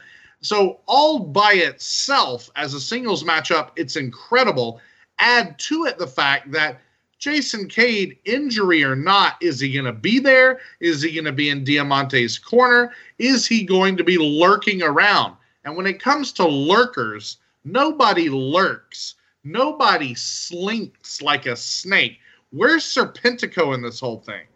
Ah, that's very true. Um, you never know. So yeah, that's something to keep in mind. Yeah, well, you know, the serpent wasn't booked for the Garden of Eden, but he still showed up. Very true. well, the Sidewinder sleeps in a coil, Daryn, uh, and we'll see if uh, he, he decides to strike and let his presence be known uh, during this match. But I mean, Diamante obviously involved quite a bit in Serpentico matches slash Jason Cade matches when the Fest Championship belt is on the line. So it might be time. Saying. It might be time to return the favor. I see where you're going with this. Uh, regardless, though, if it's just a straight up one on one match, Saeed Al Sabah and Diamante, come on, that's going to be awesome for sure. Uh, like I said from the get go, all by itself, we've got a great match uh, before our very eyes. I just don't see it staying one on one. There's too much. There, there's the, the the air is too heavy with angst and hate and revenge, vindication, redemption. There's so much possibility in the air for not just these two competitors, but for other people. This belt is a magnet for controversy. It's it's it's not a it's Fest Wrestling Championship is not the territory for one on one. This is true, and there's been a lot of outside involvement when it comes to these title matches uh, as of late uh, over the past few uh, shows, I should say. Maxx, do we know if Tony Weinbender is uh, incorporating any new strategies, security to, to, hopefully keep the matches as scheduled, as booked, with no outside interference? Uh, I mean, I don't have any uh, information that you have, but I know you've seen in the past he's worked with the eight second security. I'm sure he's got them on lockdown. Um, but yeah, I, he might have to step up security for a matchup like this. I think that's a very good idea. Uh, Tony obviously uh, knows to keep an eye out, keep both eyes out, I should say, for uh, outside interference, outside interferers such as Jason Cade, Serpentico. So my hope is that it's a straight up one on one match. Uh, best of luck to both of them. Uh, huge fan of Saeed Al Sabah, of course, friend of our show. Uh, speaking of our live show from earlier, he was there. It was great having him. Um, and his title reign is not even a reign yet. He just became champion of the last show. So hopefully he'll hold on to that belt for a little while. And I, all due respect to Diamante, it's so weird for for her to go from like a fan favorite to people flipping her off because they hate her because of all the shit she's put us through as far as uh, Jason Cade and Serpentico are concerned. So it's weird Diamante coming in as uh, someone the fans are not looking for to win here. Well, you know, don't don't feel too bad for Diamante because she is very quick to return that middle finger. So it's true. Uh, you know, I'm not losing any sleep over cheering against her, and that's exactly what I'm going to do on Sunday is cheer against her. And at this very moment, I'm going to pick against her Ooh. as I'll be the one to take the first uh, stab at this main event uh, uh Fest Championship match, regardless of interference. Um, but particularly in the event that there is no interference, I'm going with Saeed. Uh, I think that Saeed has so much to prove, and he will do whatever it takes to make sure this belt is defended by him in this setting at least one time. And I think he does so uh, definitively, strongly. I'm gonna have to agree with you. Uh, Saeed is also gonna be my pick. Um, I know he's a friend of the show, and you guys have had conversations with you, and you could just tell when you talk to that guy that Fest Wrestling just means so much to him, and he wants to take it to the next level. And um, I, just don't see him uh, away from that championship anytime soon. I think he's gonna fight with every ounce in his body to just come out with a victory on Sunday. Absolutely, uh, and I'm gonna go with both of you gentlemen here and not just because we know Saeed and he's a cool dude. Um, he, well, he is that. He's got that positivity. He's got the power positivity, but he's also positive of his power. That's something I've always appreciated about Saeed Al Sabah. Um, he's so far he's a great Fest Wrestling champion. The fans are behind him. They're certainly not with Diamante. Uh, Diamante is a credible threat though, so Saeed needs to watch out for this. Uh, I know it's it's nice to be in a one-on-one situation here. And There's not like a this isn't a fatal four-way or a triple threat or no certain stipulations are thrown in here. This is a straight up wrestling match, but I think Saeed has got this. Uh, so I'm with Saeed, and I think we all are. Even though Maxx, you're supposed to be impartial because you're working for the organization, but it's okay. You can you can still you can still throw in uh, who do you think uh, goes over here.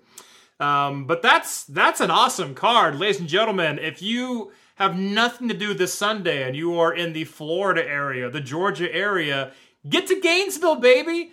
Get to eight seconds for some Fest Wrestling. Love is a Battlefield 3. If you like tag teams, you're going to have more than your share. The Love Cup runneth over uh, in Gainesville, so check it out. Yeah, you say if you've got nothing to do, I, if you have something to do, cancel it. those plans. You can go visit your great aunt Edna some other time. The potato salad will keep, right? She's not going gently into that good night. There'll be other Sundays. Are you comparing uh, people's Aunt Edna's to potato salad, Daryn? You're better than that. No, I'm saying Aunt Edna would have potato salad. Oh, okay. Uh, well, I guess I kind of was comparing. Well. I'm, yeah. I'm, I'm, gonna go see. I'm gonna go see Aunt Edna, aka Potato Salad. I'm gonna go see Great Aunt Potato Salad. It better yeah, be that Southern style potato salad. Hey Maxx, what you know about Southern style potato salad? Well, being from the north, um, probably not much. Oh, wait a minute. You, so, like, are you like a German potato salad kind of guy? In Pittsburgh, uh, we have a mayonnaise-based potato salad. Okay. Um, uh, what what where does that fall in the category of potato salads? Well, that that depends on the mayonnaise. Are, are, we talking? Are we talking Miracle Whip, or are we talking? No one's talking Miracle Whip. Okay, good. Yeah, this is Hellmann's OG. yeah, mayonnaise. On the potato salad spectrum, you know, the Pittsburgh potato salad doesn't sound that far off from Southern potato salad. Southern potato salad, though, it has to have a touch of mustard and it definitely has to have boiled egg. Uh, that sounds great, but yeah, we don't do it that way. Ah, that's crazy. No, German potato salad. German potato salad is the one you got to watch out for. It's served hot. There's no mayonnaise at all. It's it's it's served hot with olive oil and like bacon grease. Uh, that also sounds awesome, but yeah, I wouldn't call it potato salad. I wouldn't call it potato salad either. The first time somebody from Connecticut brought me that German potato salad, I said, "Get that out of my face." Actually, get it in my face. Just don't call it potato salad. Yeah, I'm, I'm right with you on that. All right, well, you guys have lost me. I, I don't really. I'm not a fan of potato salad either way. That's just me. But uh, Perry, Perry, Perry. Potato salad says the nicest things about you. If potato salad could speak, and by potato salad again, I do mean my aunt Edna. Uh, I'm sure she would say the nicest things about me. Thank you, Daryn. Thank you Your so much. aunt Edna can't speak. maybe, maybe you know what, Perry? Maybe you should go visit your aunt Edna this Sunday. Well, she she lost her ability to speak, so I probably should go uh, talk at her and not with her because again she can't speak back to me. Man, this one's derailed. Uh, Maxx Gregg, thank you so much for joining us here on the whole ref and show. I know you're looking forward to Love Is a Battlefield three as much as we are, and uh, it's going to be a lot of fun. Yeah, thanks for having me once again. Uh, I hope everyone listening can uh, come on out and enjoy the show because it's going to be a good one. Awesome. That's eight seconds. Gainesville, Florida, February 17th, Sunday. Love is a Battlefield 3, ladies and gentlemen. Get your ass to Hogtown. And uh, Maxx Gregg and Daryn Beasley will see you there. I'm trapped on the West Coast. Otherwise, I would see you there. Uh, but go and take pictures and send them to me and say, here's what you're missing, Perry. Here's what you're missing. Exactly. So, all you dear listeners, you can see. Uh, go go speak to Maxx. He loves visitors, and Yeah. uh, you can speak to me, and you can speak to uh, Perry's aunt Edna, who will be coming with me to Love Is a Speak Battlefield at- Three. Speak at Aunt Edna. She can't speak back, Daryn. We've already talked about this. It's gonna be a killer show. I'm excited, and and hey Maxx, I'll see you there. All right, see you there, guys. Hashtag dear listeners, we are the Coda, and you are listening to the only wrestling podcast that calls it right down the middle, the Rapid Show. That's right, ladies and gentlemen. This Sunday, Fest Wrestling Love is a Battlefield Part 3. Tickets available at festwrestling.com. Check it out. But if you are unable to attend, there are alternatives, or at least one alternative that I'm aware of. That would be WWE's Elimination Chamber, also going on this Sunday as well. Sure, it is. It's the less fun alternative, but it's still good wrestling. It's still pro wrestling. And if you can't find your way down to Hogtown, there is always the WWE Network and the bright lights in the big cities. That's right. And Daryn and I are going to do what we always do when pay per views come around the corner or network exclusives come around the corner, and that is go head to head. Head to head. With our predictions on who the big winners will be. And uh, this pay per view is no different. We have uh, quite a few championship belts being defended here, not to mention two Elimination Chamber matches. Uh, one for the WWE Championship, one for the new women's tag team titles. That I'm looking forward to. That should be interesting. Oh yeah, that's that's one of the matches I'm looking forward to the very most. There is uh, there's another matchup with some women in it that I'm looking forward to, maybe the most. But uh, the novelty of the elimination chamber has not grown old with me, and uh, the uh, the the strange nature of this women's one has me uh, peaked. I'm ready. Right. Elimination Chamber has not, your interest has not waned, or Garth, when it comes to the uh, Elimination Chamber.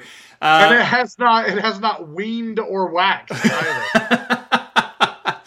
well, let's get into this, Daryn. The Cruiserweight Championship is up for grabs. Buddy Murphy, bloody Buddy Murphy, defending against Akira Tozawa.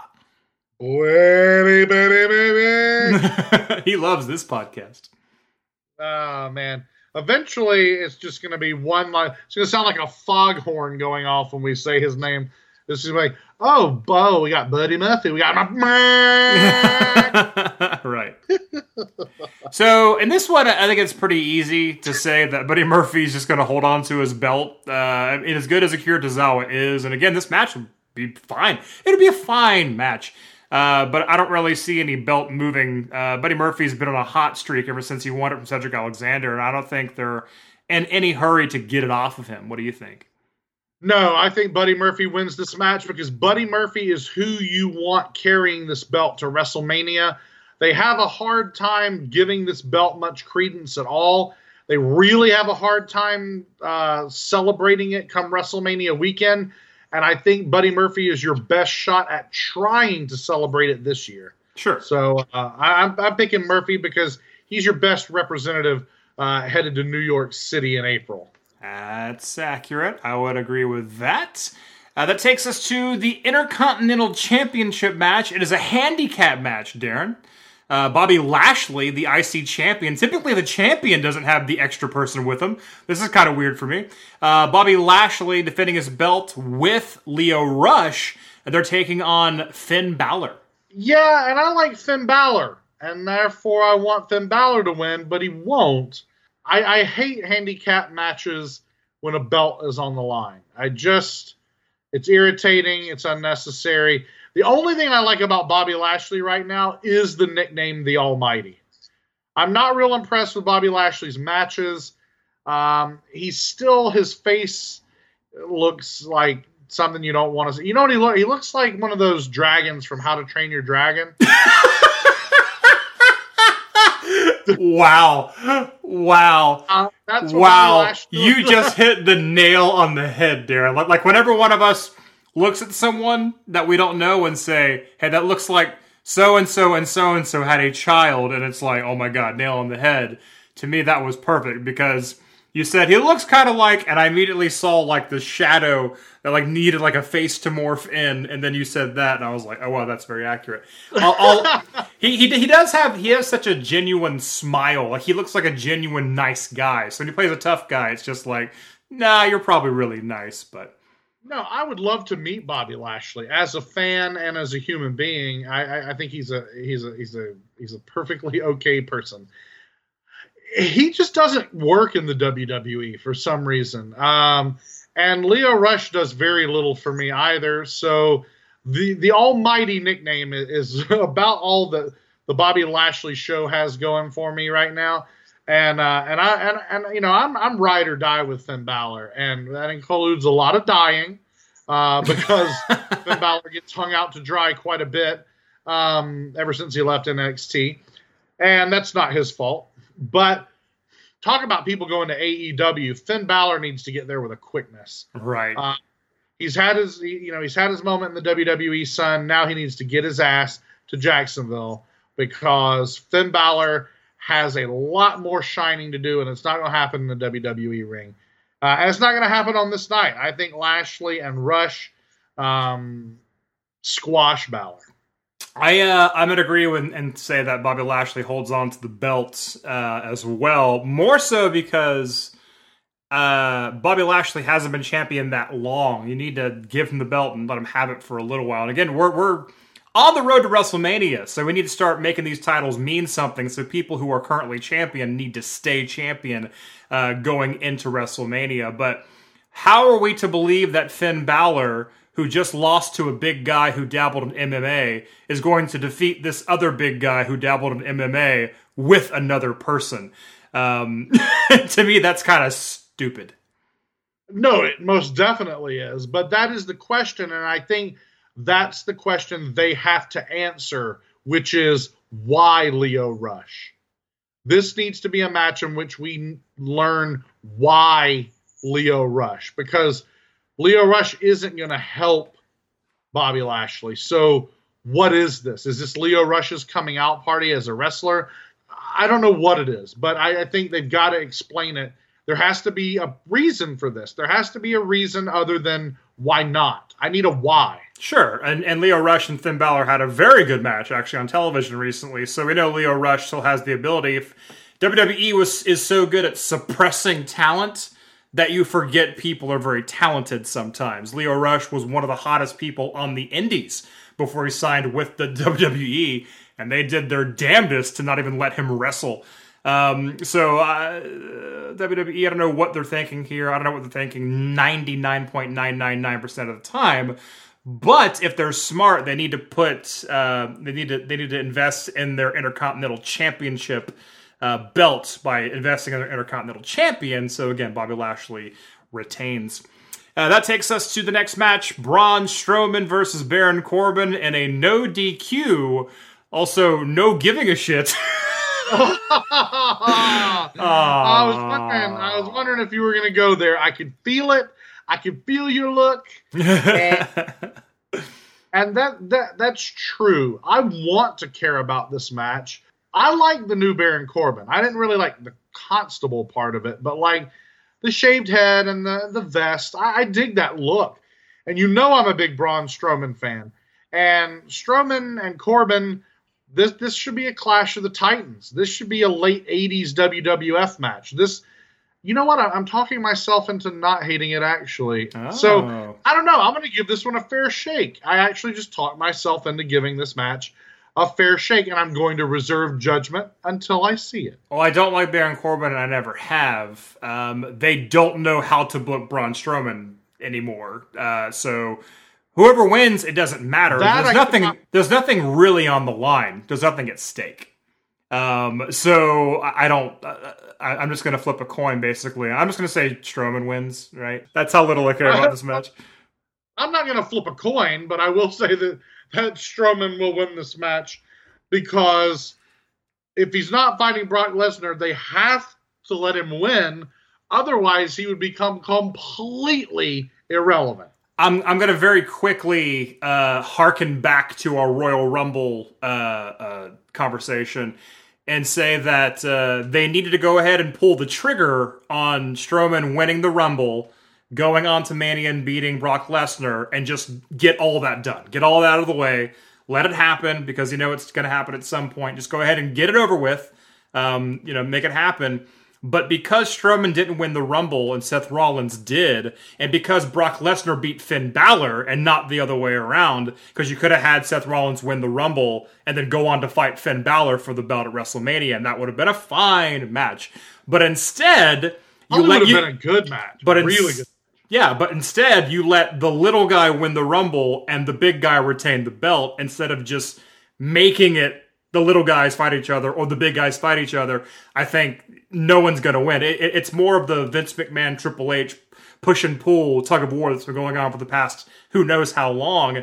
So uh, that's why I don't care what happens to Braun Strowman. His destiny is to just beat Brock Lesnar and win the belt. But is that even his destiny anymore? I don't care about Braun Strowman. That's my question. That's the question that remains. Is that his destiny anymore? I don't think it is. Yeah. Because I think Shield reunion or no, Seth Rollins beats Brock Lesnar at WrestleMania 35. I'm calling that now. Oh, That's that's happening. So what? Where does that leave Braun Strowman? Because if Braun Strowman is simply the number one contender to the new champion Seth Rollins after WrestleMania, just because he's big and mean and loud, then you let Seth beat Lesnar and then you let him beat Strowman. Then all of a sudden Seth is unbeatable. Strowman is garbage. So you don't do that. So you put Strowman over. Oh God, we'll cross See? those bridges when See? we come to. See. Well, because they don't know how to book big guy versus little guy, Daryn. Big guy will always destroy little guy. Yeah, it's super super messy and it's completely and totally unsatisfying.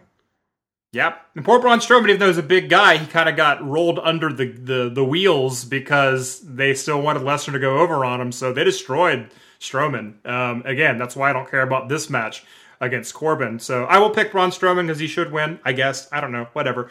Uh, moving on, a match that I'm very much looking forward to the Women's Raw Women's Championship belt. Uh, Ronda Rousey defending against Ruby Riot. Oh, speaking of Fest Wrestling, your inaugural Fest Wrestling champion, Ruby Riot, aka Heidi Lovelace, is now fighting Ronda Rousey at Elimination Chamber. uh, for the WWE Raw Women's Championship belt. Not bad, Ruby Riot.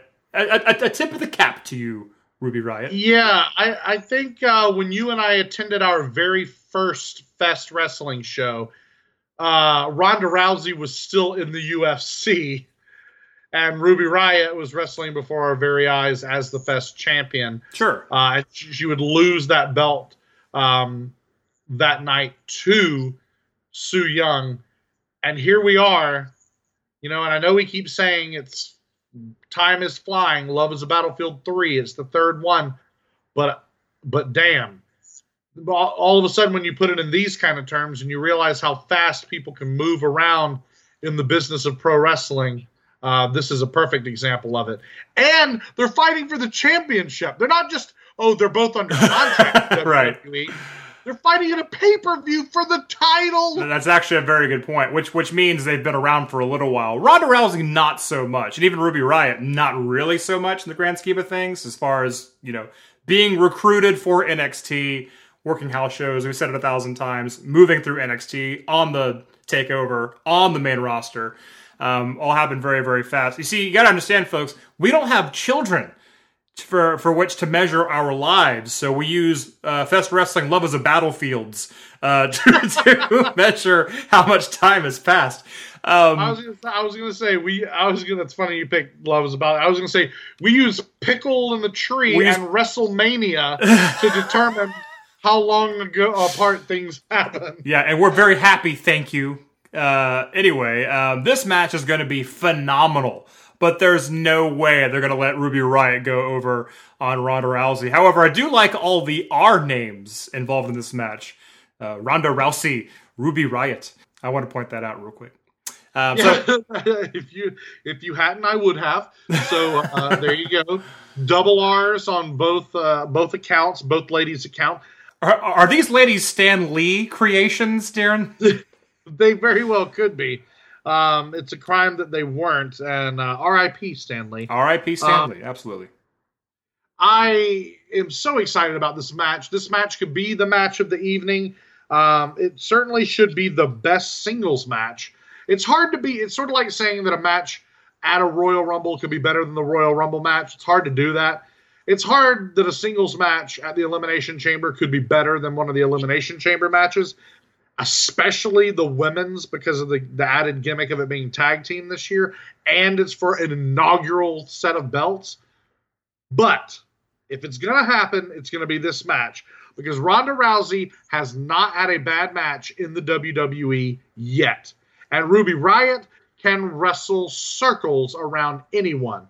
I think when these two collide, if, if they're given A, the time, and B, the free reign, because the only thing, the only thing that concerns me is that we're close enough to Mania for some agent in the back to get a little bit too safety minded and tell Ruby to cool it in order to make sure that Ronda stays safe so that she can main event WrestleMania. But assuming that that doesn't happen, this match should be badass. Sure, absolutely. So, but you're going to agree with me and say that Ronda holds on to the belt, correct? Yeah. Without a doubt. It's- it's- Without a doubt. And that is no disrespect to, to Ruby. Oh no, absolutely not. Uh, but they want Ronda Rousey as the champion in the main event of WrestleMania. They're determined to do it, and that's not going to happen if Ruby Riot takes the belt off of her on this night. So definitely agreeing with you that Ronda all the way here. Sure, sure. Uh, so far, we've been uh, in agreement on everything. We got one more match before the Elimination Chamber matches. Uh, uh, SmackDown Tag Team Championship belts on the line. The Miz and Shane McMahon uh, taking on the Usos. Now, the question here is how. How mad is Vince McMahon at uh, old Jimmy Uso for getting in trouble? Uh, and, and again, that, that didn't that didn't affect him the last time that this kind of thing sort of came up. Um, the Usos actually won the belts, but this time, um, the Miz and Shane McMahon. If you're gonna start a program between them against each other going into Mania, you're gonna have to start now because you're running out of time to do it. But at the same time, they don't need to drop the belts immediately too. So this is actually a tough one to call. It is also a tough one for me to call, and for those very same reasons, because it absolutely must be the time to break up the Miz and Shane O'Mac if you're going to do that. the problem is Usos going into Mania with the belts. I mean, people might not get super excited about the Miz and Shane going into Mania with the belts, but at least that's weird. At least that's something. The Usos don't have. It's, it's not like if they win the belts this this Sunday, it's not like they're on some dominant streak and they're going to ride high into WrestleMania for months and months, or you know this, that, or the other. And it's just, it's not. There is none of that. It's just sort of like, oh, them again. Okay. Whereas at least, you know, at least Miz and Shane, you've got enough weirdness, you've got enough uncertainty. Also, it, it, it gives them, it gives Miz and Shane McMahon something to do come WrestleMania. Exactly. Right. That was that. That was the second part of my point. And Yeah. so, uh, much like Meatloaf, you took the words right out of my mouth, and uh, that's what they need. It's also too late unless Miz and Shane are going to fight each other. It is too late to give them each something else to do. So this is what they're going to do, at least for WrestleMania 35. We don't, God help us, we don't need another Shane McMahon singles match at WrestleMania. I'm tired of it. Oh, I agree with you there. Totally agree with you there. So we're thinking they're going to hold on to the belts then and be champions going into Mania. I uh, that's what I think. Ooh, we are seeing eye to eye on that one, and everything else for this matter. Uh, so, uh, well, that's that. That takes us into the elimination chamber, Daryn. Elimination chamber, which I love. The women's uh, elimination chamber match is a tag match. I think that's very very cool. Not to mention it's for the women's tag team championship titles. Uh, Nia Jax and Tamina taking on Liv Morgan and Sarah Logan. Mandy Rose and Sonya Deville. The Iconics. Bayley and Sasha Banks. And Naomi and Carmella involved as well. So, some interesting and a not interesting at all kind of way teams here. It's good because all these people have been together for a long time. It's not like, oh, we just threw Mickie James with someone just to make another tag team. Like all these people. Well, never mind. I take that back. Naomi and Carmella. Uh, there's no reason why they should be friends whatsoever. Everyone else, though, I'm, I'm pretty. everyone else, though, I'm pretty okay with. This is a tough call, and it, I think it's all about what the plans are for WrestleMania. Well, I mean, I think everything is about that at this point, but because I look at the people involved in the match and I think who would be the best representations to be the first ever women's tag team champions? Um, and I, look at Bayley and Sasha Banks immediately. Uh, and like, uh, you need to give them something because it's been a while for both of them, kind of a way. Anyone else would be kind of weird to say they were the first tag team champions. You know what I mean?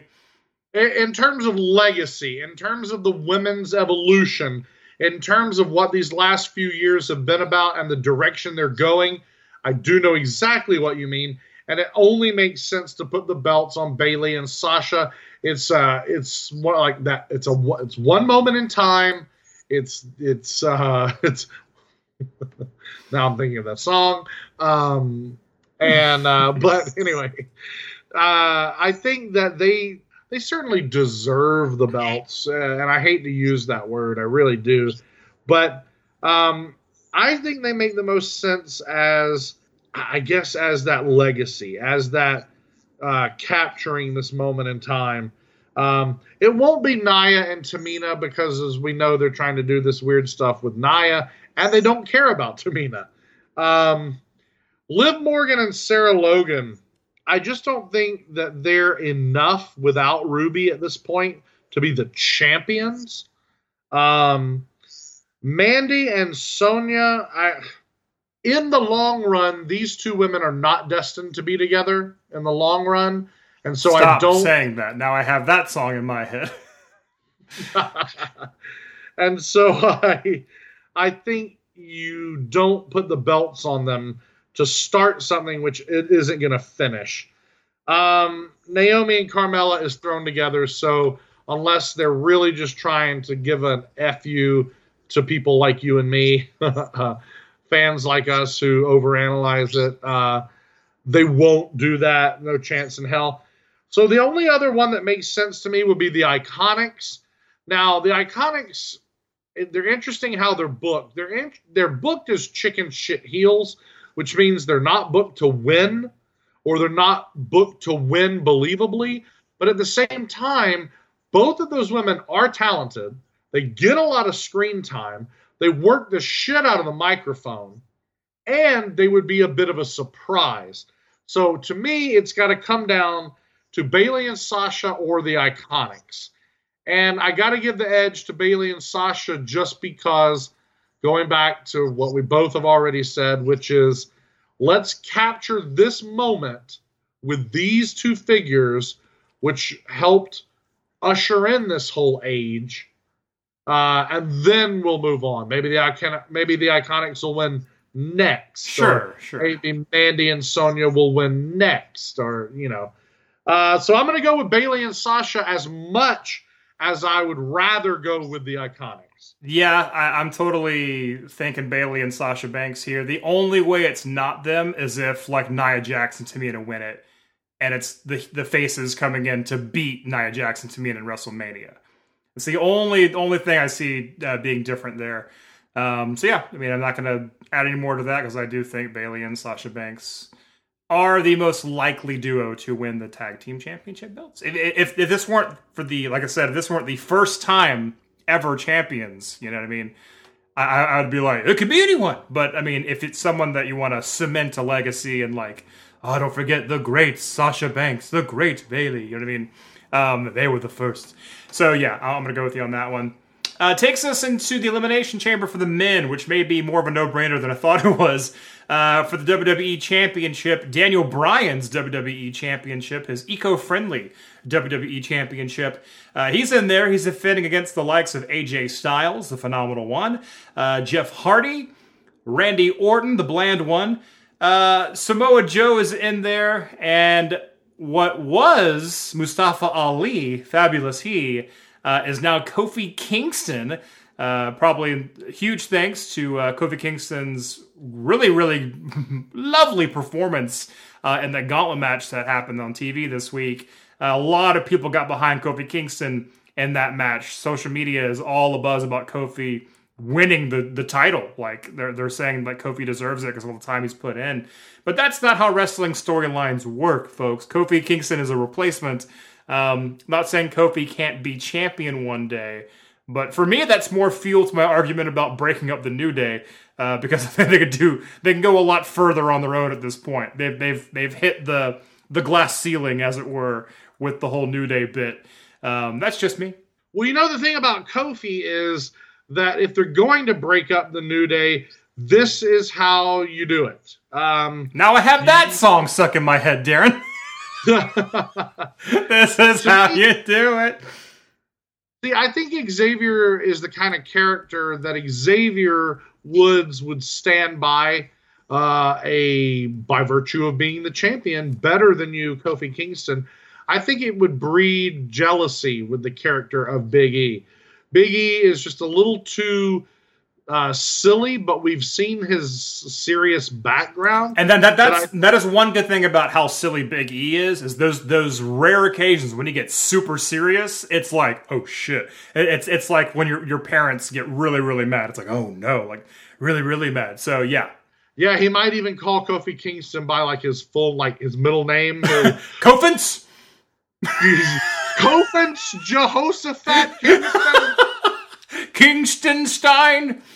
Right, he is a he is a Jamaican Jew from Ghana. well, the way WWE books things, that, that's I can see that happening very easily. I mean, this this whole match, though. I mean, there are some good people involved in this whole match, and Elimination Chamber and, and, and, and Randy Orton. And Randy Orton is also in the match. Oh, very nice, well done. You, will take some of that heat from our fans that like Randy Orton instead of me for once. Uh, elimination. Wait a minute. Wait a minute. People like Randy Orton? They might. Who knows? Uh, Elimination Chamber is the time to to have an upset. I mean, I remember two years, two Elimination Chambers ago, we had Bray Wyatt win the belt. Um, the Bray Wyatt era, which lasted all of two months and was ended by Randy Orton uh, at WrestleMania 33. Oh, Randy. Randy. And as much fun as. Randy, please don't end my era. as much fun as it was to to to have to do our Bray Wyatt voice and talk about Randy Orton. Um, that, that's the only good that came out of that. Let's face it, because Bray, because Bray Wyatt should have been champion for a good long while. Absolutely. And now I want Bray Wyatt to come back really badly so we can start up the Bray Wyatt voice again. it's time. It's definitely time for that. Um, so even though there's all these people involved uh, in a in a perfect world, I would have Samoa Joe come in here and just win the title from underneath everyone's nose. Uh, but there's no reason to take the belt off of Daniel Bryan at this point, especially because he hasn't been champion for that long, and because they're investing a lot of stock in his uh, championship run. So I'm going to go with Daniel Bryan.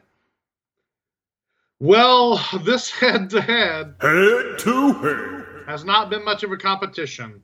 Um, it's again, it's one of those examples where it's us versus the Bookers now, because I am going with Daniel Bryan as well, and so we have picked all of the same winners for WWE's Elimination Chamber pay per view. I um, I can't blame you. I can't blame you for your picks because they're I- my picks. I can't blame you either because they're my picks. Yeah. It, God help us if Randy Orton wins this match because that would be beyond like that would be beyond one step forward and two steps back. Um, now do you have that song stuck in your head? That Paula Abdul song? Um, No. no, okay. um, but this would be like 10 steps back.